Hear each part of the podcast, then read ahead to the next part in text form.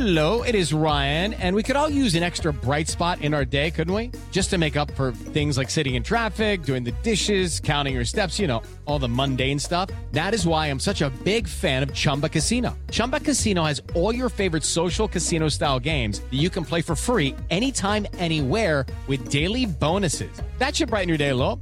Actually, a lot. So sign up now at ChumbaCasino.com. That's ChumbaCasino.com. No purchase necessary. VGW Group. Void where prohibited by law. See terms and conditions. 18+. It is Ryan here, and I have a question for you. What do you do when you win? Like, are you a fist pumper? A woohooer, a hand clapper, a high fiver. I kind of like the high five, but if you want to hone in on those winning moves, check out Chumba Casino. At ChumbaCasino.com, choose from hundreds of social casino style games for your chance to redeem serious cash prizes. There are new game releases weekly, plus free daily bonuses. So don't wait. Start having the most fun ever at ChumbaCasino.com. No purchase necessary. VGW Group. Void where prohibited by law. See terms and conditions. 18+. With Lucky Land Slots, you can get lucky just about anywhere. Dearly beloved, we are gathered here today to... Has anyone seen the bride and groom? Sorry, we're here. We were getting lucky in the limo and we lost track of time. No, Lucky Land Casino, with cash prizes that add up quicker than a guest registry. In that case, I pronounce you lucky. Play for free at LuckyLandSlots.com. Daily bonuses are waiting. No purchase necessary. Void where prohibited by law. 18+. Terms and conditions apply. See website for details. Hello, it is Ryan, and I was on a flight the other day playing one of my favorite social spin slot games on ChumbaCasino.com. I looked over at the person sitting next to me, and you know what they were doing? They were also playing Chumba Casino. Coincidence? I think not. Everybody's loving having fun with it. Chumba Casino is home to hundreds of casino-style games that you can play for free anytime, anywhere, even at 30,000 feet. So sign up now at ChumbaCasino.com to claim your free welcome bonus. That's ChumbaCasino.com and live the Chumba life. No purchase necessary. VGW Group. Void where prohibited by law. See terms and conditions. 18+.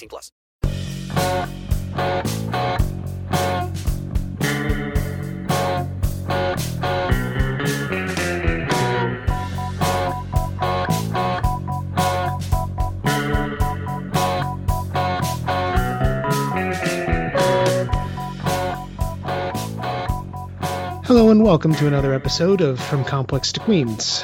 I'm Ken Lavin. I'm joined here again by Lucas Vlahos, and this is this week's installment of From Complex to Queens. How you doing, Lucas? I'm okay. Steve has abandoned us once again. Yeah, Steve, please come home. Yeah. It's time. we need Steve. We need our Steve. That we do. Yeah. Yeah, Steve's out of town again. I think he's either heading home today or tomorrow from Tennessee. He went down to see the Kingsport Mets of the Atlantic League.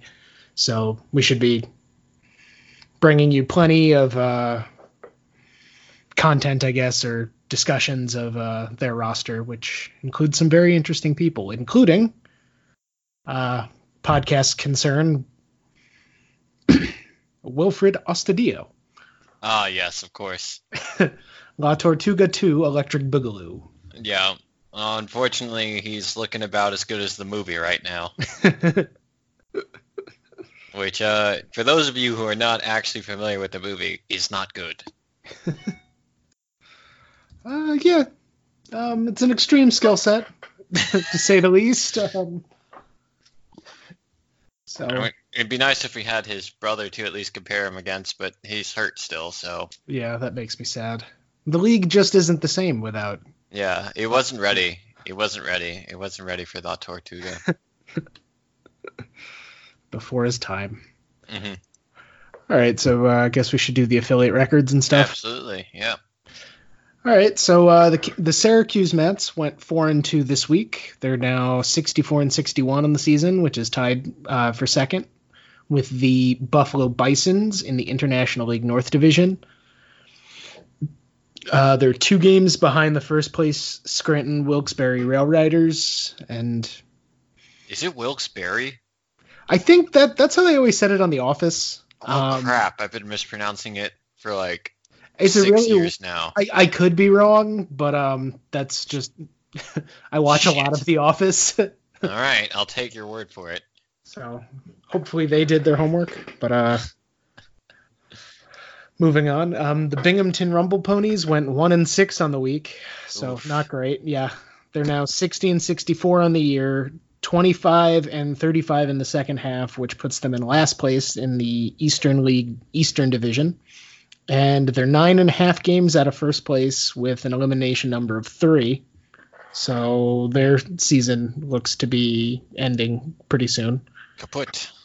The St. Lucie Mets similarly went 1-5 on the week. They're now 67 and 57 on the year, 35 and 23 in the second half, which is good for second place in the Florida State League South Division.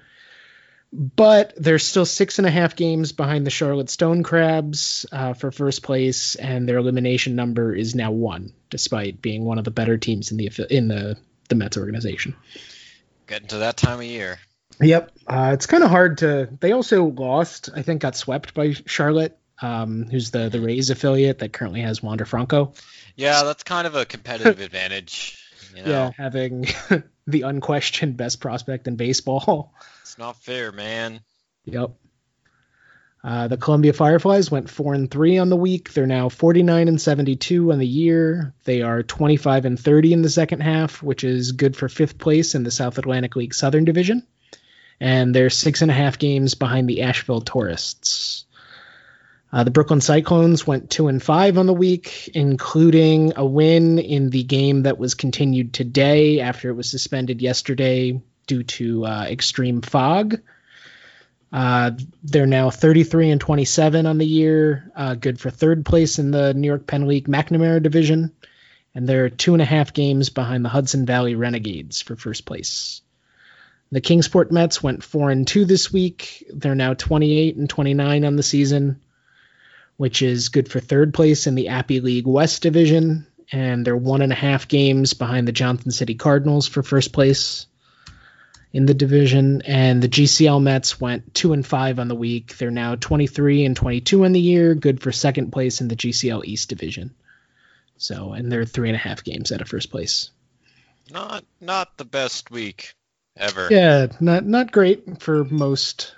Kingsport was a nice surprise, but and they're also in a weak division, so they're kind of clawing their way back into a playoff race, which is nice. Hopefully, whatever interesting dudes are still in the GCL will get promoted out. Yeah, we get more Francisco Alvarez bets. Yep, that would be cool. Which I guess is a nice consolation prize for Consegra was never healthy, and Hernandez probably isn't making it back this year. Yeah, right? They shut him down, I think. Damn. So it was a hamstring or something like that. This is kind of the shitty thing with a 50-game season. Like, yeah, you get one really bad health issue, and your whole season's could be done because there's just not that many games. Right.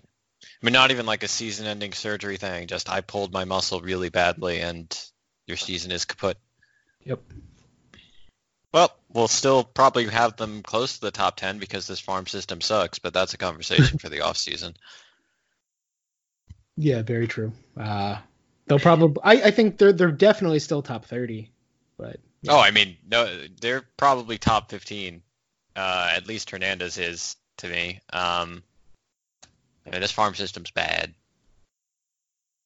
Yeah, it's not great, Bob. Yeah, not great. Well, anyway, we should talk about a couple of the players that were good this week. Yeah, there were at least two. At least two, including one who I lobby for promotion constantly. Yep. That would be Dilson Pickles Herrera, AKA what's his other nickname? I know someone has dropped it before. There's my favorite was from FX Cardin in the comments, and that was Dillweed Hernia. All right. That might be my favorite nickname for anyone, not just Dilson. We're gonna go with that. So Dillweed Hernia. So this is his second time winning our prestigious award here. The first time was week 11. This week he pretty definitively stated his case to be promoted. He hit 500, 545, 900, and that is his slugging, not his OPS. So a good week. That's a 266 weighted. That included 10 singles, a couple doubles, a couple homers, a couple walks, no steals. He's been bouncing around various positions at St. Lucie, I think you've seen a little bit of first base, lots of second base, some left field, some third base, which sounds like a piece the Mets could use right about now, Ken. Yep. We're going to discuss this probably a lot more later in the show, but the fact that he can play, you know, he can play an infield position in second base and can also kind of play the outfield. Mm-hmm. Put it this way. Kind of a perfect fit. Yeah, let's put it this way. He's probably not a worse outfielder than JD Davis. Yeah, and he's definitely not a worse hitter than Aaron Altherr. Yeah, we'll save that discussion for later. So we'll keep this bit on Herrera brief, but he mashed this week, and the Mets should promote him. But also, he's just a big doof. Yeah, and he's we've had this conversation at least 5 times already. He's still a real prospect. He's 25. He had a serious shoulder injury that explains the couple years of struggles. He very well could be a decent bench bat / second / third division second base player, second base starter. And again, we're at the part of the season where you can't be giving away at bats, you know, especially in the Mets. You're in a playoff race. Yeah, exactly, and you're coming from behind in a playoff race. Mm-hmm. Mm-hmm. Every at bat matters. And your bench is trash. Your bench was already a mediocre point until everyone got injured. And realistically, we shouldn't expect anything from Lowrie or, I hate to say it, but probably not from Nimmo either, because there's just not enough time for them to get back up to speed at this point. So, which sucks. I might expect maybe something from Nimmo, but not immediately. Certainly not at the end of a 10-day rehab. Yeah, and I don't know if you could expect Nimmo to be, even in my wildest dreams, could you expect him to be good? Right. He's missed a lot of time with a serious neck injury. Yep. That's not a joke. I could see him contributing late September once he's had time to remember how to swing with that. But the Mets kind of need someone right now. Yeah, and they're currently giving way too many at bats to, We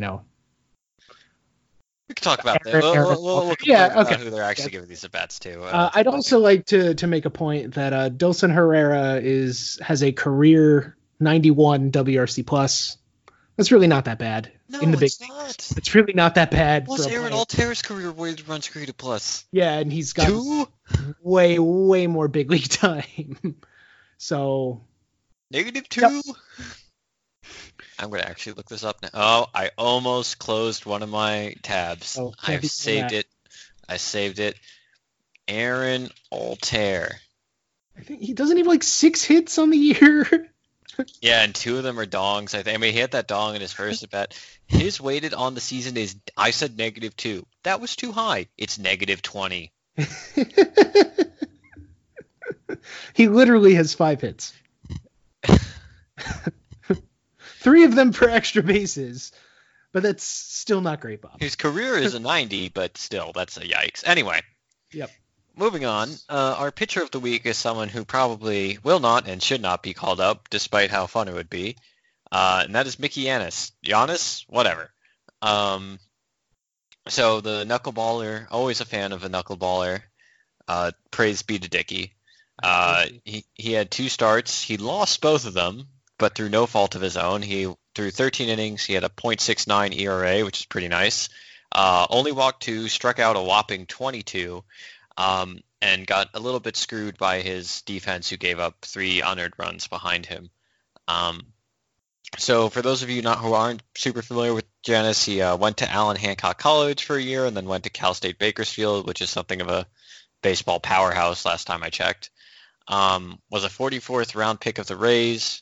Then got released in 2011, at which point he started throwing a knuckleball in independent league. He was in the Frontier League for a couple years, and then moved to the Atlantic League in 2014.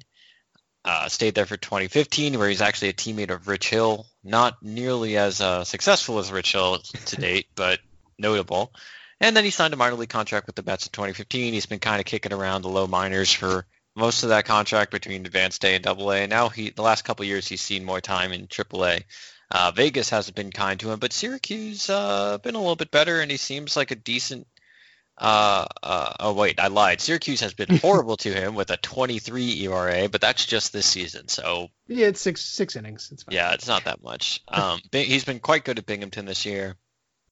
If the Mets were out of it, I would be lobbying for Mickey Jannis to get some major league time because it'd be fun. I would say I don't know. We've had comparable weird guys come through, like I don't know. PJ Conlon has been up at various points. Oh God.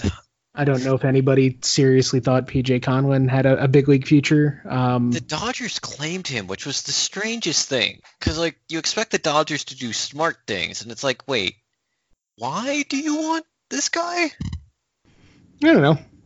It did make a lot of sense to me. Yeah. I mean, they gave up on him after, like, a week. Yeah, of course. So R.I.P. PJ Conlon. Yeah. We wish you well. Yeah. I mean, Giannis is fun. I've always thought it'd be interesting to have a knuckleball reliever because that would really throw people off. Oh, yeah. I can't imagine how you would hit that. Especially, like, imagine facing DeGrom for, like, 7 innings. Right, exactly. The only thing is, like, if he doesn't have it, he's really not going to have it. That's true. I mean, this goes back to another more analytic idea I've always wanted to talk about, that being that you should set up like a PitchFX system in your bullpen, so and then you could train models to predict during warmups whether a guy has it or not. Like that'd be a really cool application. Yeah, like how far he would, maybe like how closely he matches his ideal release point. Right, exactly. Right. Or you just learn like what are the characteristics of how you need some training data. Like what does he look like before he has a good outing? What does he look like before he has a bad outing? Right. But if you could somehow pull it off and understand when your knuckleballer had it, and then you follow up a guy pumping 100-mile-an-hour gas and razor blade sliders with, then you say, all right, come hit these 80-mile-an-hour knuckleballs. Yep. Well, what are you going to do? Yeah, no, I can't imagine how you would do that. How do you even approach that?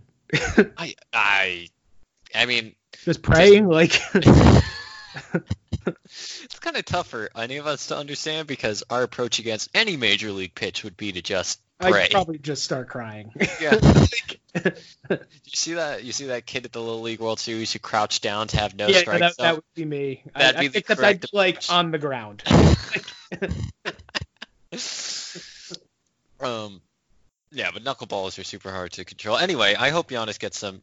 I'm probably mispronouncing his name because I can't decide how to pronounce it, but that's okay. I hope he gets some major league time eventually. I hope the knuckleball never dies because it's truly a lot of fun. It's one of the last like really weird physics tricks left in baseball. It's sort of like the old-timey things that is actually like still good. Yeah, right. That can still be effective for like actual masters at it. Right. Like bunting, not so good anymore. Base stealing, meh. If you could pitch well with a good knuckleball, sure. Yep. So yeah, good for Jannis. I'd also like to point out that he set the record for most wins in Binghamton franchise history earlier this year, which is not necessarily a record you want to hold, but yeah, it probably means he just spent too much time there. But good for him. He'll always be one of the greats in franchise history, I guess. Yeah. I mean, he's the kind of guy who I wish minor league pensions existed for. Yeah, like it's weird. Like any guy who anybody who finds their way back into affiliated ball after getting released and spending time out in the wilderness, I root for hard. It's like that's such a hard thing to do. It's so cool when it actually happens, Yeah, absolutely. I mean, it's why like I don't love Drew Gagno, but. Yeah. I mean, I think I wrote, was it Gagno or someone else? I think it might have been Gagno. Like I wrote his season recap last season, and the whole point was like, look, he's bad. I don't want him on the Mets next year. Probably a sign that things have gone wrong. But like, good for you, dude. You made it. Yep. Like you've gone from that random sand lawn as a kid saying I'm going to be a major leaguer to actually standing on a major league mound. Yep. Same with Chris Mazza. Same with PJ Conlon. I don't know if he was an indie ball fine. Josh Smoker was. He was like a random. guy from Ireland, basically, right? That was he moved to California as like a child, and then was drafted, I think, in 2015 maybe. Right. But anyway, it's always nice when a guy works his way back into affiliated ball from like I said, the indie league wilderness. So hopefully he makes it. That'd be cool. Yep, absolutely. All right, you want to take a break and then let's take our first break and we'll come back and do things about the depth or lack thereof, as Steve put. So, all right, we'll be back after this. Hey, it's Kaylee Cuoco for Priceline. Ready to go to your happy place for a happy price? Well, why didn't you say so? Just download the Priceline app right now and save up to 60% on hotels. So whether it's Cousin Kevin's Kazoo concert in Kansas City, go Kevin, or Becky's Bachelorette Bash in Bermuda, you never have to miss a trip ever again. So download the Priceline app today. Your savings are waiting. Go to your happy place for a happy price. Go to your happy price, Priceline. Judy was boring. Hello. Then Judy discovered ChumbaCasino.com. It's my little escape. Now Judy's the life of the party. Oh, baby, mama's bringing home the bacon. Whoa, take it easy, Judy. The Chumba life is for everybody. So go to ChumbaCasino.com and play over 100 casino-style games. Join today and play for free for your chance to redeem some serious prizes. ChumbaCasino.com. No purchase necessary. Void where prohibited by law. 18+ terms and conditions apply. See website for details. Welcome back to From Complex to Queens. Again, I'm Ken Lavin. I'm joined by Lucas Vlahos. And we're going to spend a little bit of time talking about the internal options for, guys who can come up and help the Mets down the stretch this season while they try to, claim a wild card spot. Give me Pickles. Yes. Or give me death. Yeah, I would very much. Nothing would make me happier than Return of the Dill. So I've named at least two prospect reports Return of the Dill. Jesus. And both times, I think there's like this random Twitter account that's like something about Dill Pickles, and he's liked the tweets both times. So that's cool. Wait, is it actually an account about Pickles or the player? I think it's somebody. It's an account that literally searches for like words associated with pickles. Twitter is a weird place. What the fuck? What? Who has time for that? I hope I had the time to program a bot. Yeah, who had time to program a bot to do this? I'll send it to you later. It's Jesus. Weird. All right. Weird.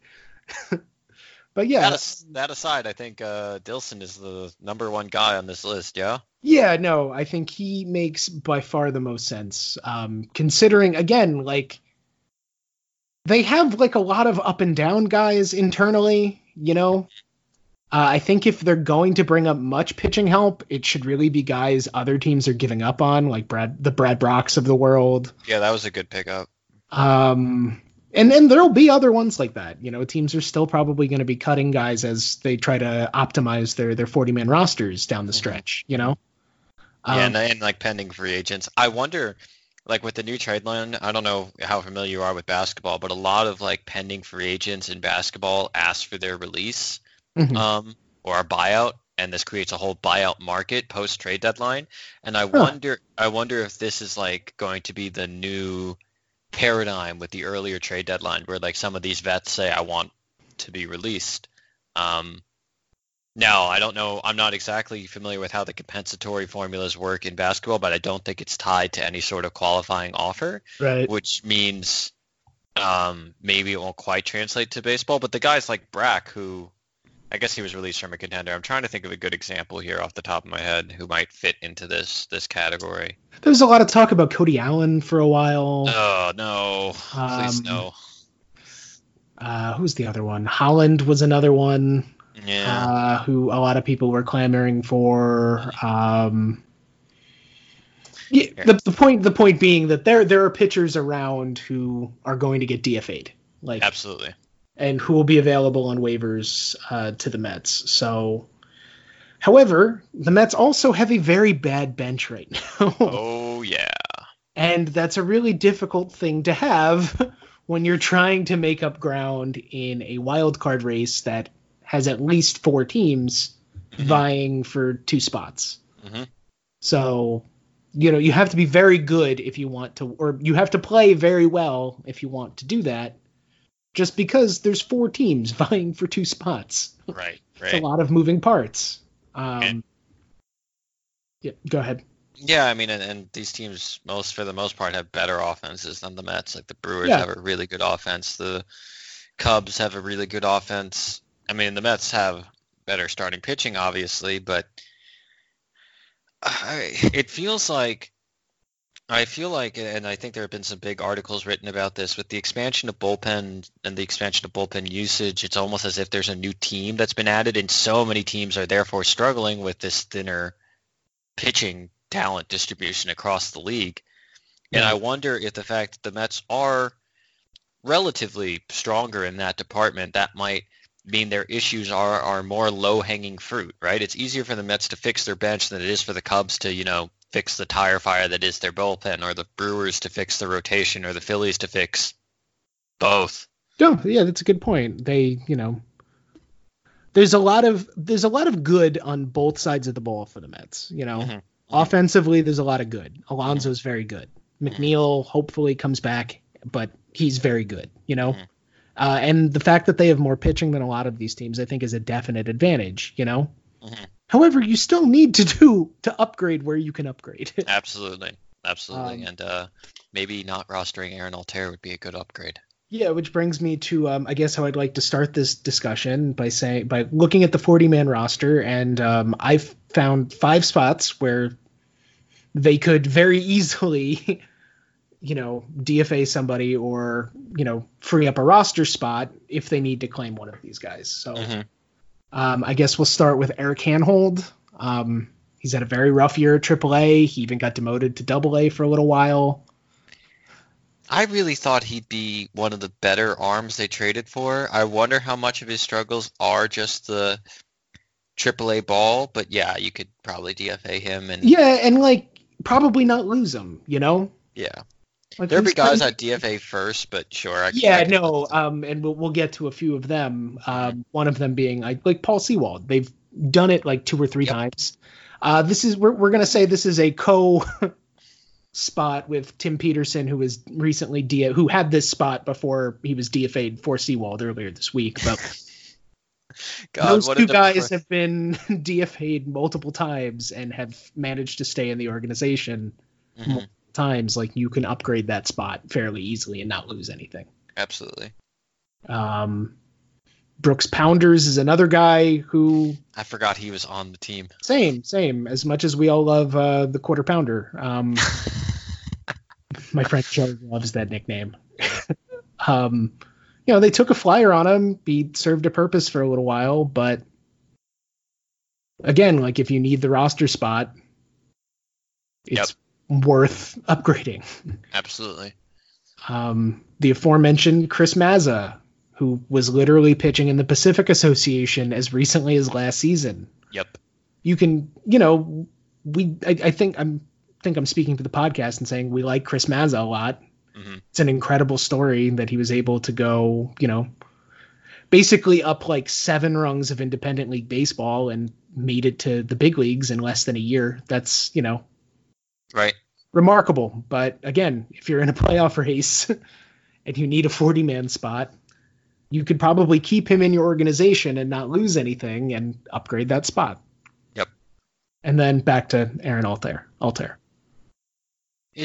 One more I want to add to this. Franklin Killamy still isn't on the 60-day DL. So I think that one has a reason. It's for service time. Yeah, reasons, I don't think it's a particularly good reason. Yeah, that would start his service clock or his option. Who cares? But also, yeah, who cares? Like, he's 25. He's 24, excuse me. He's so the season in question would be his either age or 30 or 31, right?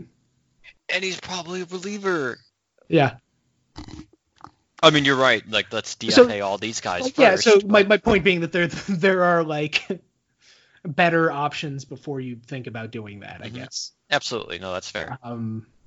But also, yeah, that's also small potatoes. Like, So if you can add, I don't know, say you want to add 3 pitchers down the stretch to see if you can catch lightning in a bottle.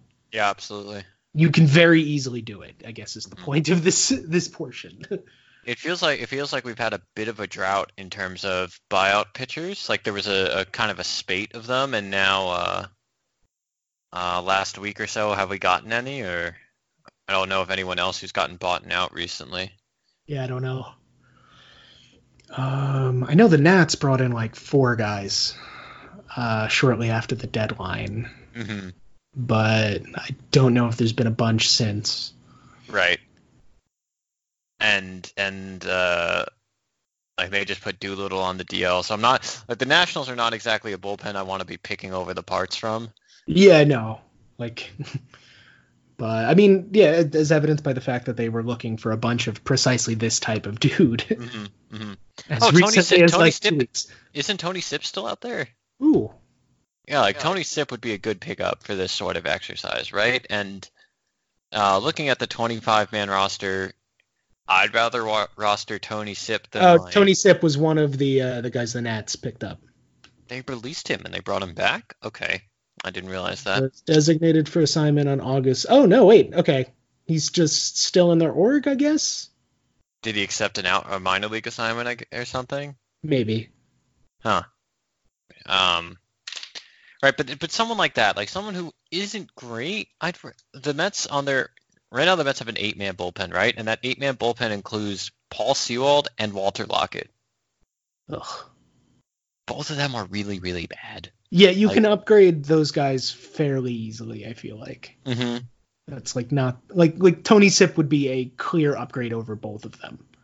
According to Roto-World, Sipp was released on August 5th, so... Okay, yeah, so he's probably kicking around somewhere. Yeah. And like he's got an ugly ERA, and like, look, these are the kind of acquisitions that I think you really need to consult with your coaching staff with. Like they did a really good job with Brock, because supposedly like he was tipping his pitches, and they figured out that they could fix it, and now he looks decent again. And maybe Sipp is a guy that the coaching staff just doesn't have any confidence in, but. Any number of these arms floating around out there. Yeah, there's like 4 or 5 guys who are in the organization who I have no confidence in. Yeah, exactly, right? Like, that I'd throw away and risk losing without any second thought. Like, it can't get any worse. Yep. If it gets to a point where we're sweating over losing Paul Sewald, the season's already fucked. So... Something bizarre has happened. Something has gone horrifically wrong. The bullpen got collapsed. There's been a cave-in. They're all trapped in there, and they're not available for the game. But Paul Sewald was in the locker room, and we desperately need him. That's the only possible scenario where we could possibly need Paul Sewald or Walter Lockett. Yep. They love Lockett internally, unfortunately, which is... It's another Pacoda darling. But, yep. I don't get it. I really don't get it looking at Lockett. But, yeah. So, I guess now let's take a look at some internal reinforcements, I guess, that since we've established that they have 40-man spots they can use... Mm-hmm. I guess we'll break it down into 3 categories. Starting pitchers, if they need a spot start going down the stretch. Yep. Relievers and position players. So I guess we'll start with the starting pitchers. Lucas, I would really like to see Harold Gonzalez pitch for the Mets this year. Oh, boy. This was like a joke in, like, I don't know, our 2nd or 3rd episode that, hey, Harold's only, like, 8th on the depth chart. Yep, and then they traded, like, 3 guys between him and the big leagues. Oh, no. Look, like, Harold Gonzalez is cool. He dresses and does his hair like Mini Pedro or something, right? Like, whatever. He's not good. He's not good, but is he any worse than Walker Lockett? No, probably not. And it'd be is more he any worse than Corey Oswalt? He might be worse than Corey Oswalt. Maybe. That's entirely possible. I would love to find out. You know what? Like, as a spot start, fine. I'd almost rather they do a bullpen day or just like give one of these guys a 3-inning start. I feel like a Harold Gonzalez start would very quickly turn into a bullpen day. Yeah. Just do I think if you're thing. Yeah, I think if you're having Harold start in a playoff race, you're not giving him much rope. Oh Lord, yeah, I certainly hope not. That said, like, Steven Matz is made out of glass, so you never know what's going to happen. Yeah, and, like, weird things happen on the schedule. You know, somebody could wake up feeling shitty one day. Mm-hmm. There could be valid reasons to need a guy to give you, you know, 4 innings. Syndergaard could get hand, foot, and mouth disease again, or whatever it was. He's got to stop drinking out of that well. Yeah, man. Like... You know, like, fine. If it has to be Harold Gonzalez, I'm fine with that. It will probably be Walker Lockett. Yeah, and I think it's fine within the fudge factor. I just think Harold will be more fun. I like Harold. I've always liked Harold. Yeah, I mean, I think everyone likes Harold. Is he on the 40 right now? No, so they'd have to add him. Which is probably why we don't see him this year. So. Right. Well, I mean, they probably have to add him after the season anyway. I think. I'm not 100% sure on that, but it's coming up to that point. So, yeah, I'd have no problem with getting Harrell up here. It'd be fun. Yep. I guess you want to move on to relievers? Yeah, let's do the relievers because I think this is the more relevant section. So I listed Riley Gilliam first. I'm not sure why. That's an interesting choice. I was going to ask you why you did that. I don't, you know, I've always liked the curveball a little bit, but I don't like the pitcher that much. Right. Again, I just think he's arguably of the same quality as all of the shuttle guys. Oh, Lord. He's been horrific at AAA. Yeah, but aren't all of them? Like, that's true. Honestly, and the AAA ball, you know, we were so excited to get out of Vegas because we could actually evaluate our pitchers, and then the ball happened, and now we still can't evaluate our pitchers. Yeah. But at least, you know, the ball was juiced in Vegas this year too. Oh my God, that would be it's a nightmare. Like Riley Gilliam is probably better than Paul Sewald. Yeah. I could buy that. But the fact that we have to qualify it by saying probably. Right. Not... I mean, this is something that I always wish the Mets did more of, though, is churn and check out these guys. Like, you should be willing to look. Yeah. Not just keep running out the same guys over and over again who you know already. Yep. You also have, Donnie Hart listed. So they just claimed him and sent him back to the minors. I know literally nothing about Donnie Hart. I mean, he's like a random lefty. Like, sure, if they need a lefty, whatever. But they have Wilson, and he's a random lefty, and he'd be the second lefty I choose because I'd rather look at Daniel Zamora. I've always liked Zamora. Ultimately, with Zamora, I don't think the slider is good enough where he can get away with just throwing it, and I don't think the fastball is going to keep people off the slider enough. Mm-hmm. But that slider is hell on lefties. Yeah, I think... It's such a small role, I feel like you can get away with it, you know? Mm-hmm. He might be someone come postseason time, he might be someone I definitely want on the roster then, because you can shuttle, I guess it'd be Matz to the bullpen, and then... Then you really have no need of Walker Lockett, and then you could put Zamora on there as just an extra... we need a lefty out right now guy. And I kind of trust him to do that. Yeah, he's had stretches where he's been pretty good, and it's not like the sample size is going to be ever very big. Right, of course. So the fact that he's been able to have it like a good week in the big leagues before, you know, not a bad sign. I mean, he struck out Bryce Harper once, so that's something. I did. I saw that with my own two eyes. Yeah, that was fun.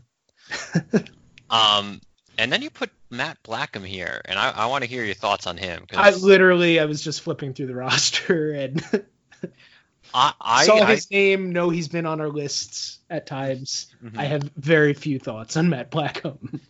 The dude can strike people out for sure.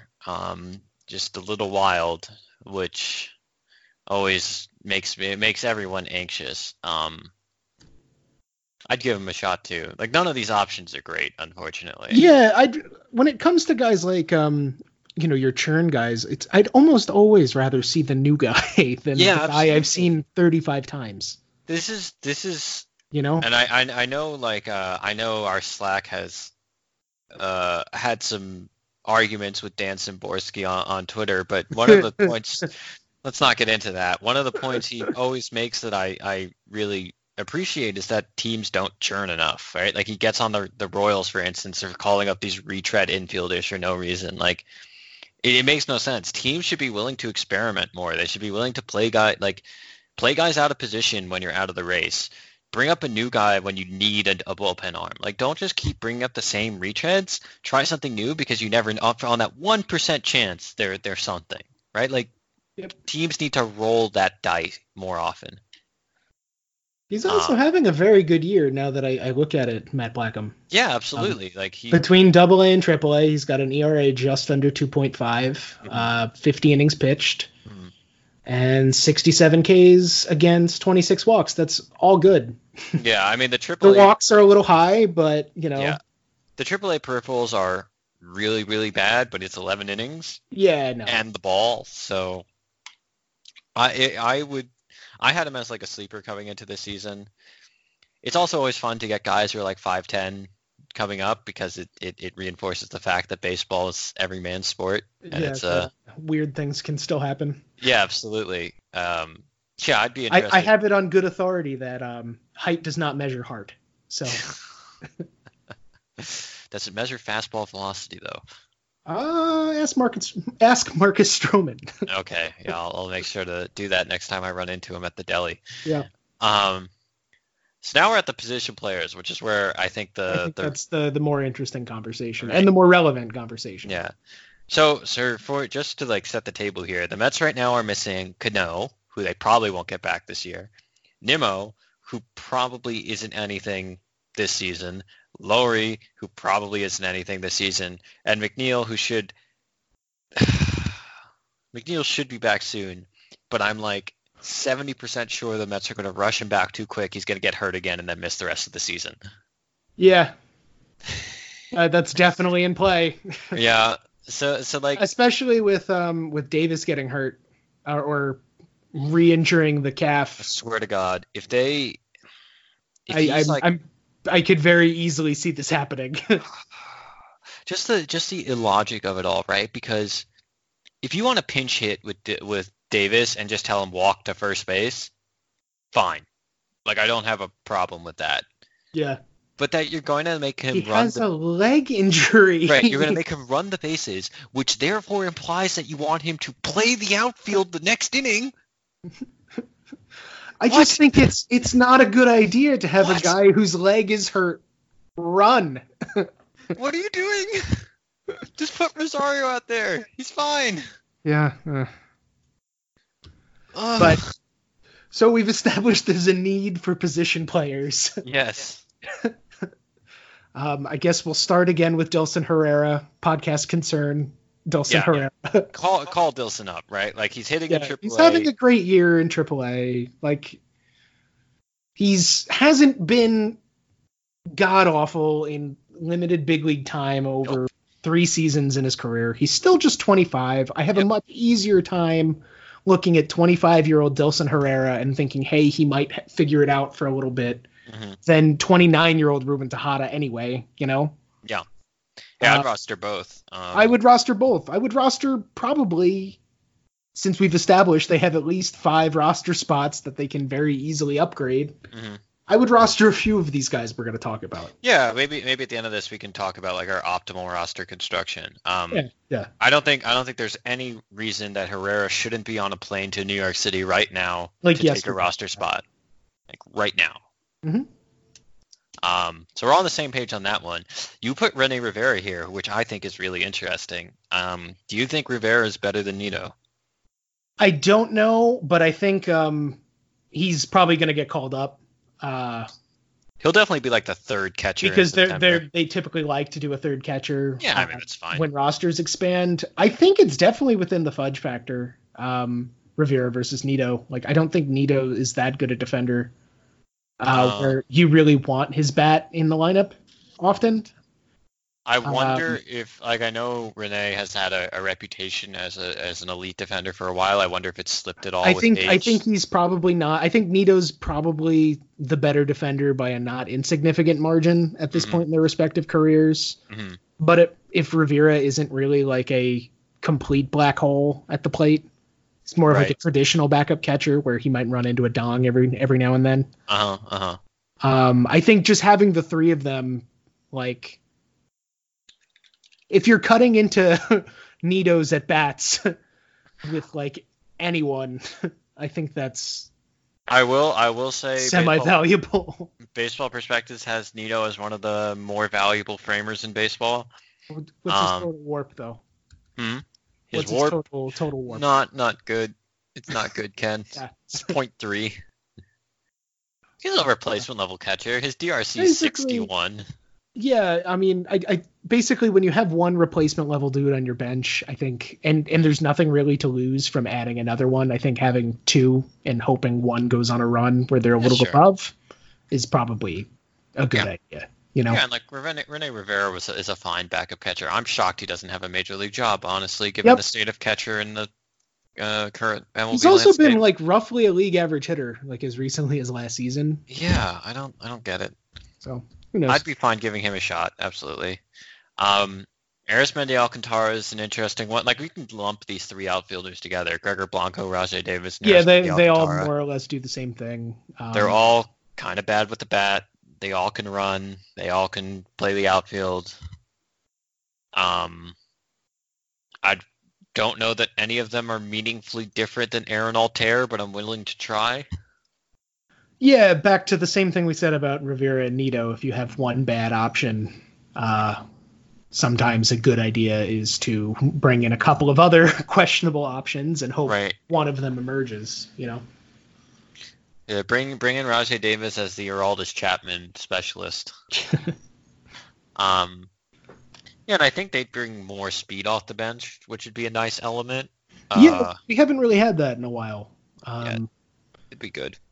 Yep. Really, I just am tired of watching Aaron Altherr. Yeah, me too. There's literally nothing he does on the on. Also, since when is he like an above-average center fielder? Is he actually a good center fielder? I remember him being a corner outfielder for the Phillies, who they've pushed into center field. Yeah, I would say at best he's duplicative with Juan Lagares, and at worst he's serves no purpose on a roster that already has Juan Lagares. He's like a scratch defender in center field. So why the hell are we talking about him like he's an above average outfielder? Yeah, I don't know. It never made sense to me. So I think all these guys could come up anytime soon. I think optimally, like let's say, and I'm sure speaking for like the short term here, so let's say Davis doesn't need to go on the DL and McNeil's back in a couple days. I would probably release Altherr for McNeil, and I'd swap Herrera and Guillorme. Because I really like Luis Guillorme. I think he's a cool dude. I love defense, but I want more punch on the bench. Yep. And I think Herrera gives you that. So then you'd have a bench of Nido, Tejada, Herrera, and I can read Lagares, which isn't awesome, but it's decent. It's not bad. Yeah.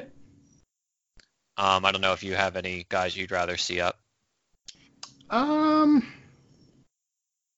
mean, besides Dilson, really. Yeah, he's the only one I really feel strongly about. Rene Rivera, I think, is just an inevitability. Yeah, absolutely. Given what they typically do in September. So let's say hypothetically that Davis does need to go on the DL. Or that McNeil needs a longer DL stint, and we still want to get rid of Altherr. Which outfielder are you taking first? I think Alcantara, to be honest. Yeah, I kind of agree. I think there is a specific enough skill set that you can leverage it off the bench pretty well. You know, in that you have a guy who, you know, JD Davis gets a base knock with one leg, Yep. And you don't want him to run. Right. Okay. You have a guy to run for him now. Right. So he'd probably be my choice after Dilson. Yeah, and then just from the statistical standpoint, Rajay Davis, I believe, was hurt recently in AAA and hasn't been good. Gregor Blanco has been even worse, I think. Yeah, they've both been like 10% below average hitters in AAA. Like, they both might be washed. And, like, this is a spot it doesn't really, like, give me the fastest dude, I guess. Yeah, absolutely. Because it's not like you want this guy hitting often anyway, you know? Right. I'm pretty sure I wouldn't want Gregor Blanco. I would, like, maybe flip a coin between Davis and Alcantara. Davis might be faster than Alcantara still. Okay, like, yeah, that's fair. I don't know. Like, he's one of those dudes who's just going to be able to run until he's, like, 55 somehow.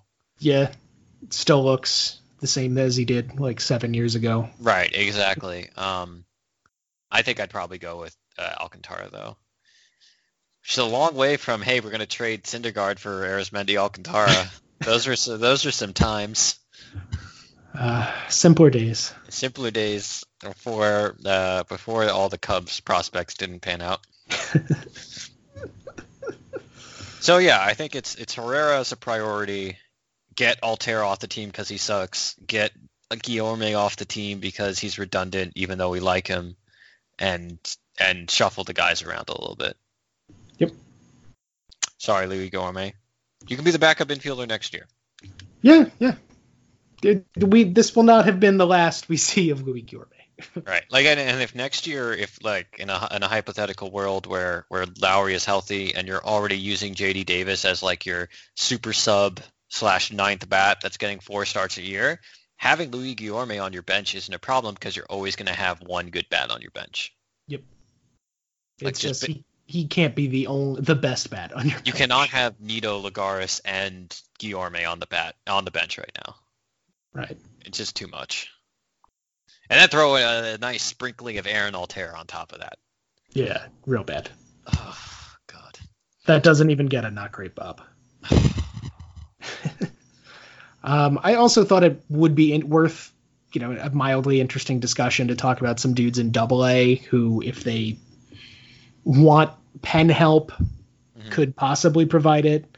Mm-hmm. Your feelings on Steven Vlines are well known. He's been bad this year. He might just be bad. The magic may have run out. I really hope not. He's been good at AA. Maybe he's just the kind of guy who can't survive with the AAA ball. Here's hoping that this is just a blip. He comes back next year. The balls are maybe less juiced. Oh my God! All right, let me see how he's been. You know, I'm gonna like try to give myself some false hope here. He went back to the minors on the 19th, 6/19/2019.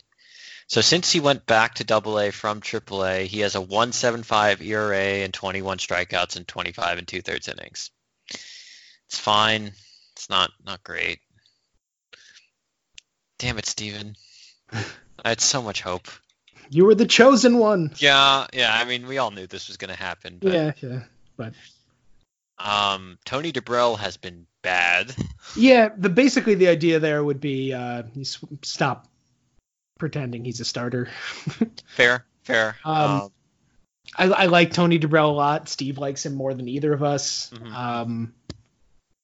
But ultimately, I think he's a reliever long term, and I think if he's sitting 91 to 94 as a starter or 89 to 94 as a starter, maybe he jumps more into that 95 to 98 range. Not 95 to 98. 95 to 96 range as a reliever.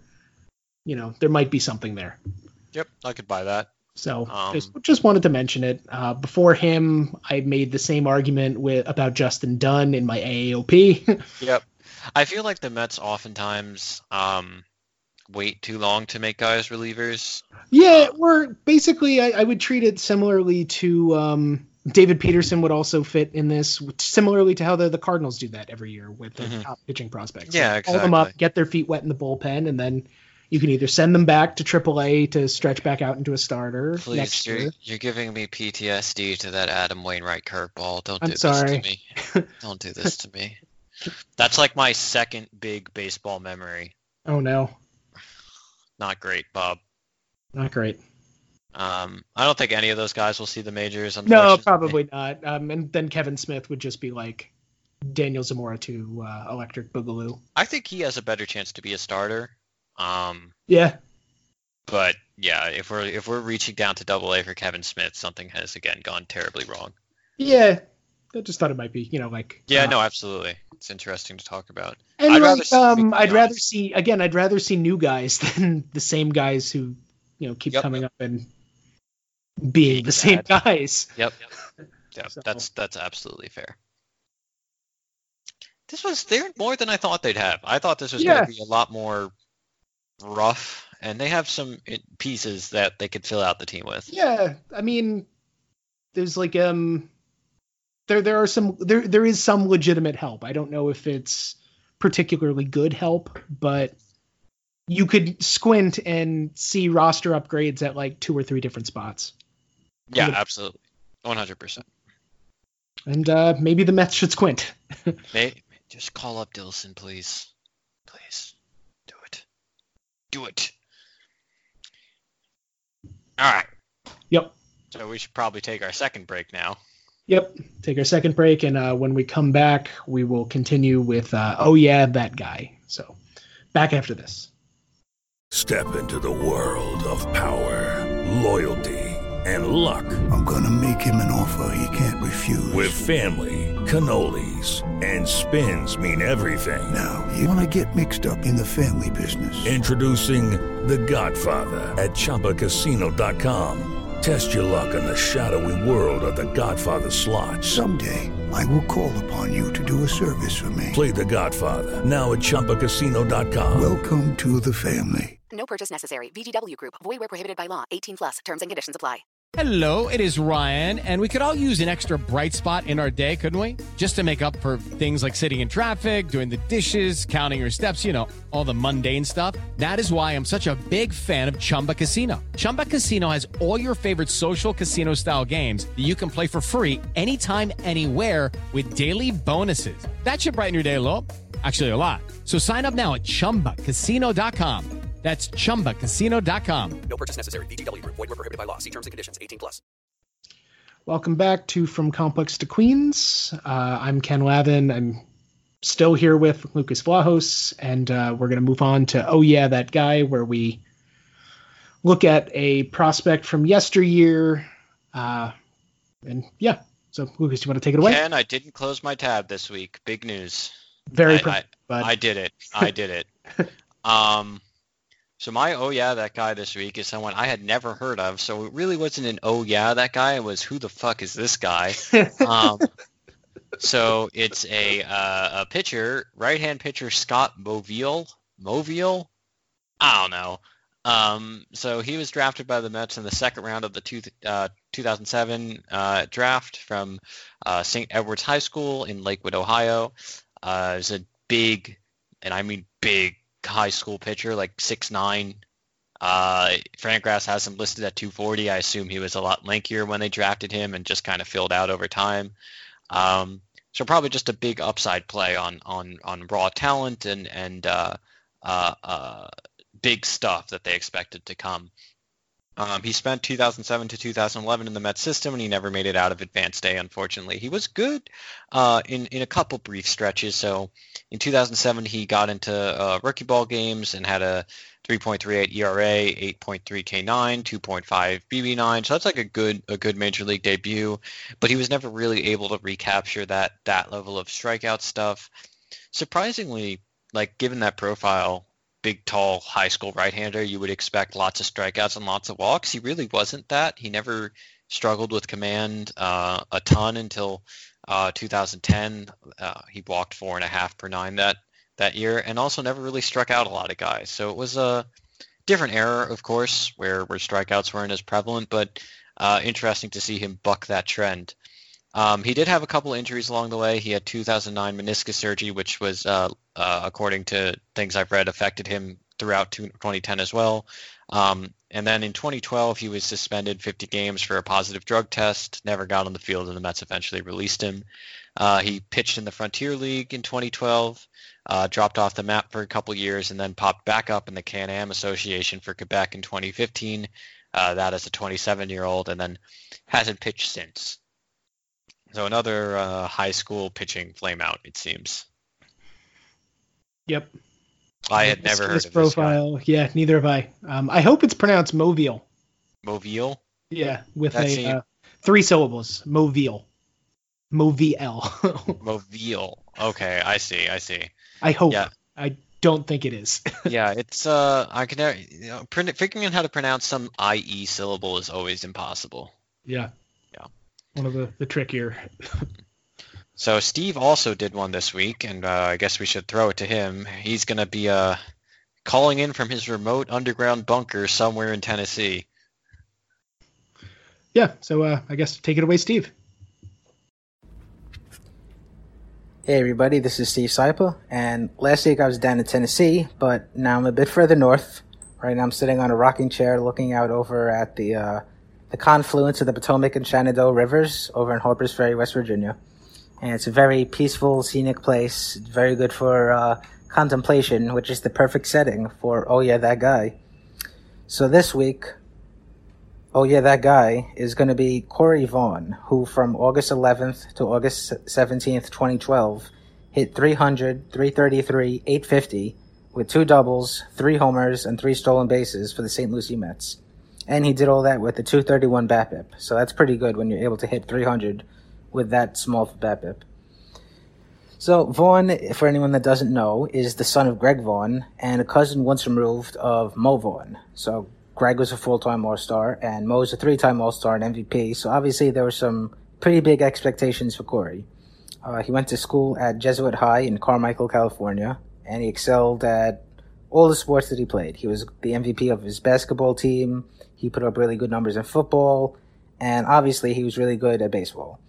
In his senior year, he hit 330 with 6 homers and 19 stolen bases, and the Phillies liked what they saw, and they selected him in the 43rd round of the 2007 draft, which would make him the 1,288th player selected overall.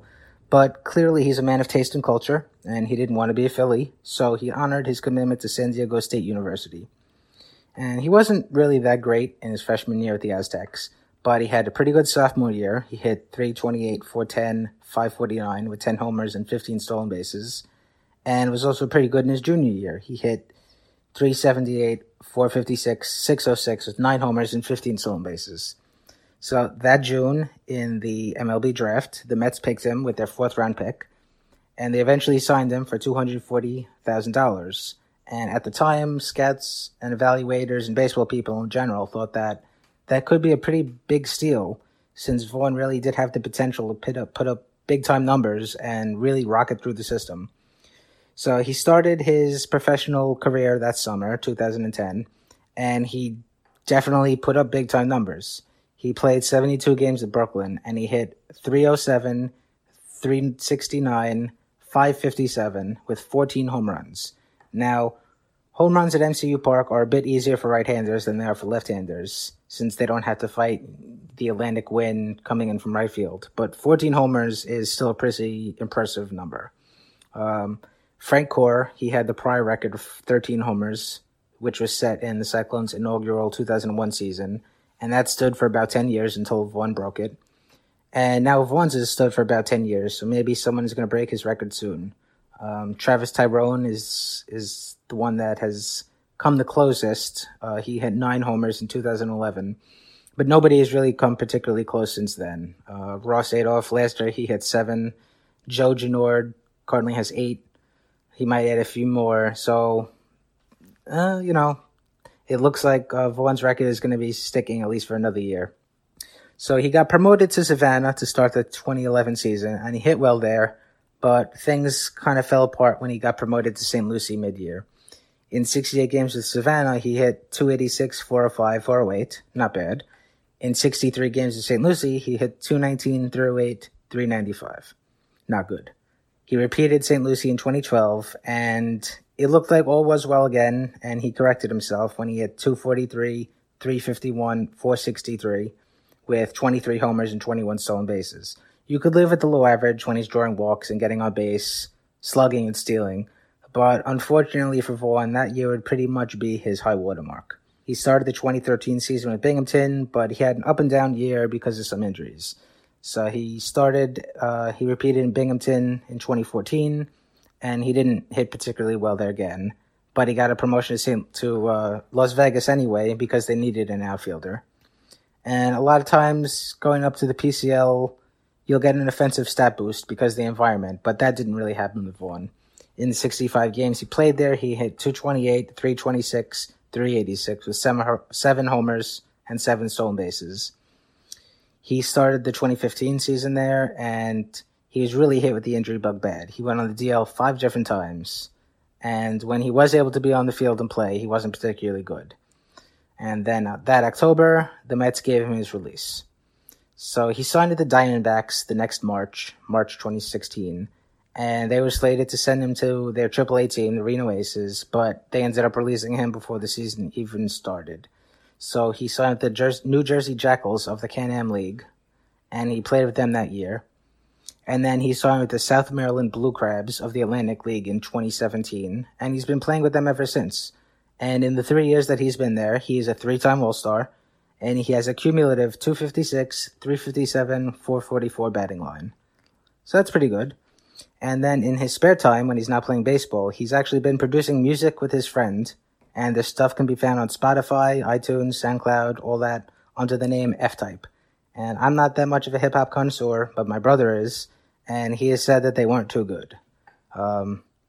He said that to him it sounded like they listen to a lot of rap and they kind of have an idea of what to do, but they're not artists. But whatever, you know, good for them for trying.